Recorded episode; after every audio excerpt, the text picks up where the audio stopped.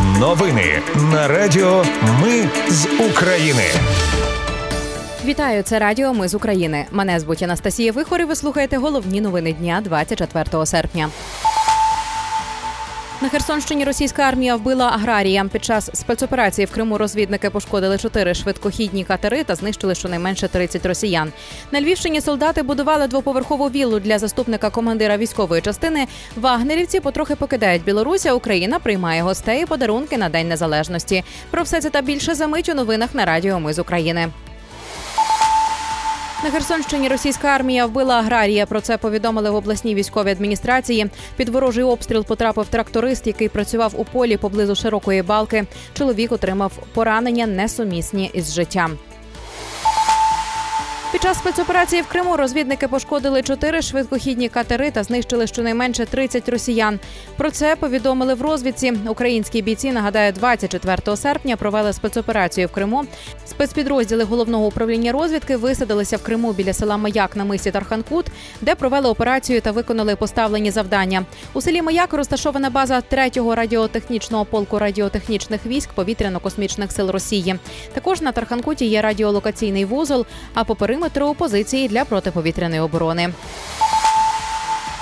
А от поки одні захисники, ризикуючи своїм життям, захищають Україну, на Львівщині солдати будують двоповерхові віли для заступників командирів військової частини. Про це повідомили в СБУ. Також відомо, що посадовець відкрив підпільний магазин у військовому містечку, де продавали продукти, виділені державою для військових. За це чоловіка арештували. Йому загрожує до 12 років ув'язнення. Схожі ситуації були на Закарпатті та під Одесою.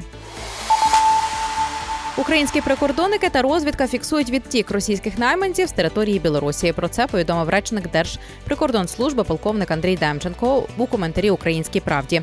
За його словами, останнім часом спостерігався певний відтік вагнерівців з Білорусі. У державній прикордонній службі України прогнозують, що після новин з Росії про загибель Пригожина він може посилитися. До речі, президент України Володимир Зеленський прокоментував смерть Пригожина. За його словами, Україна до цього не причетна, і Україна не це мала на на увазі, коли просила літаки. Хоча ситуація з Пригожиним Україні, за словами президента, також може допомогти. Рада безпеки ООН зібралась на засідання до Дня Незалежності України. Воно присвячене наслідкам повномасштабного вторгнення Росії в Україну, зокрема темі викрадення дітей. Засідання скликали США разом з партнерами з європейських країн. Ну і про гостей і подарунки в День Незалежності до України прибули президенти Португалії та Литви. Під час урочистостей листовський лідер Гітанас Науседа виголосив свою промову українською мовою. Також Литва передасть Україні новий пакет військової допомоги на суму 41 мільйон євро. Туди війдуть боєприпаси до протитанкового гранатомета Карл Густав, гвинтівки, комплекти морських оглядових радарів та генератори. До речі, вчора президент Литви Науседа заявив, що Україна у вересні отримає від його країни ЗРК Насамс. Україна отримала від Німеччини новий пакет військової допомоги. Туди увійшли ракети для ЗРК Патріот, системи виявлення дронів, розвідувальні безпілотники та вантажівки Зетрос, а також патрони. Норвезький мовник тв 2 повідомив, що влада Норвегії надасть Україні винищувачі F-16. Відповідна заява прозвучала із посиланням на кілька незалежних джерел. Про яку кількість бортів йдеться наразі невідомо. Загалом Норвегія має 57 літаків F-16. Ще Норвегія передасть Україні ракети для ЗРК «Ірісте». Про це оголосив прем'єр-міністр Йонас Гар Стере. Крім того, Україна надасть портативні комплекти для створення коридорів через мінні поля та обладнання для ремонту критичної електричної інфраструктури. А от Португалія підтвердила готовність долучитись до підготовки українських пілотів та інженерів на літаках F-16. Це підтвердив президент України Володимир Зеленський.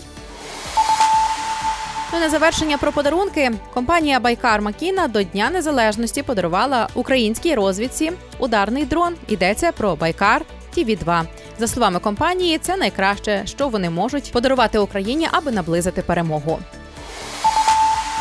Це були новини на Радіо Ми з України. Мене звуть Анастасія Вихор. Наші новини про те, що дійсно відбувається в Україні. Ми не робимо новини, зважаючи на чиїсь політичні або ж бізнес-інтереси. У нас тільки реальні факти. Якщо на вашу думку, те, що ми робимо, важливо, підтримайте нас. Заходьте на сайт Ми з України.ком та тисніть кнопку Підтримати. Почуємось. Радіо Ми з України. Перемагаємо разом.